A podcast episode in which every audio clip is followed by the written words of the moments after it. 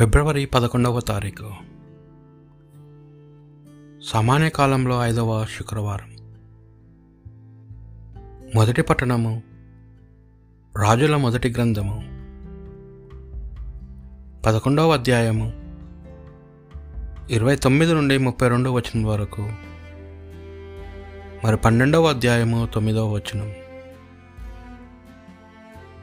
ఒకనాడు ఎరోబాము ఎరుసలేము నుండి పయనమై వచ్చుచుండగా షీలో నివాసి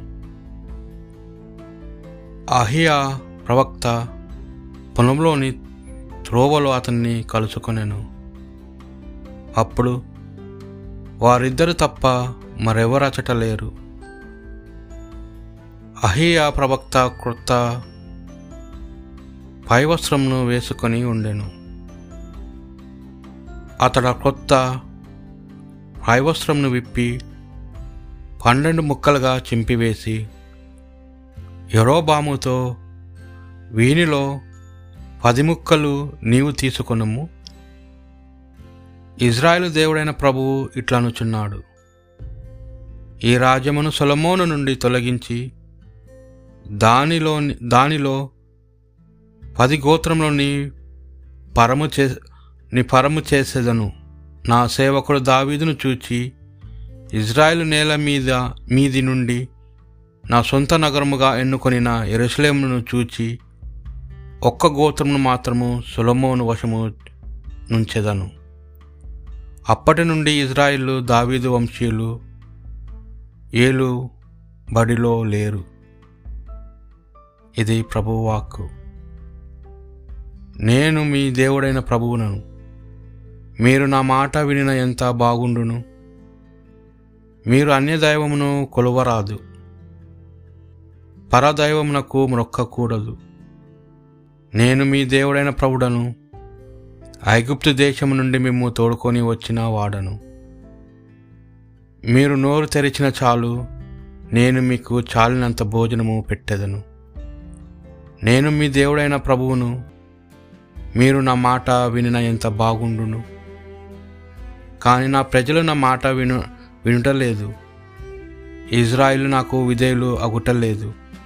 కనుక నేను వారిని తమ మొండి పట్టునకు వదిలివేసి తిని వారిని తమ ఇష్టము వచ్చినట్లు చేయనిచ్చి తిని నేను మీ దేవుడైన ప్రభువును మీరు నా మాట వినిన ఎంత బాగుండును?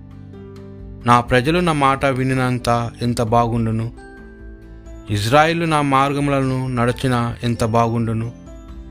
నేను వేగిరమే వారి శత్రువులను ఓడించి యుందును వారి విరోధులను జయించి ఉందును. నేను మీ దేవుడైన ప్రభువును మీరు నా మాట వినినా ఎంత బాగుండును? పునీత మార్కు గారు రాసిన సువార్త పట్టణము.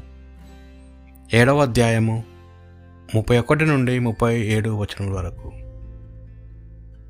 ఆ కాలంలో యేసు తూరు ప్రాంతమును వీడి సిదోను దెక్కపోలి ప్రాంతముల మీదుగా గలలియ సరస్సు తీరంకు చేరెను. అప్పుడు అచ్చటి జనులు మూగా చెవిటి వాణిని ఆయన యుద్ధకు తీసుకొని వచ్చి వాని మీద ఆయన హస్తమును నుంచమని ప్రార్థించిరి. యేసు వానిని జనసమూహము నుండి పక్కకు తీసుకొని పోయి వాని చెవులో తన వ్రేలు పెట్టి ఉమ్మి నీటితో వాని నాలుకను తాకి ఆకాశం వైపు కన్నులెత్తి నిట్టూర్చి ఎఫాథా అనెను. అనగా తెరవబడుము అని అర్థము. వెంటనే వాని చెవులు తెరవబడెను. నాలుక పట్ల పట్టు సడిలి వాడు తేలికగా మాట్లాడసాగాను. ఇది ఎవరితోనూ చెప్పరాదు అని ఆయన వారిని ఆదేశించెను. అయినా వలదాన్ని కొలది మిక్కిలిగా దానిని వారు ప్రచారం చేసిరి. చెవిటివారు వినున్నట్లుగా మూగవారు మాట్లాడినట్లు సమస్తమును ఈయన చక్కబరిచి ఉన్నాడు అని అందరూ మిక్కిలి ఆశ్చర్యపడిరి. ఇది ప్రభు సువిశేషము.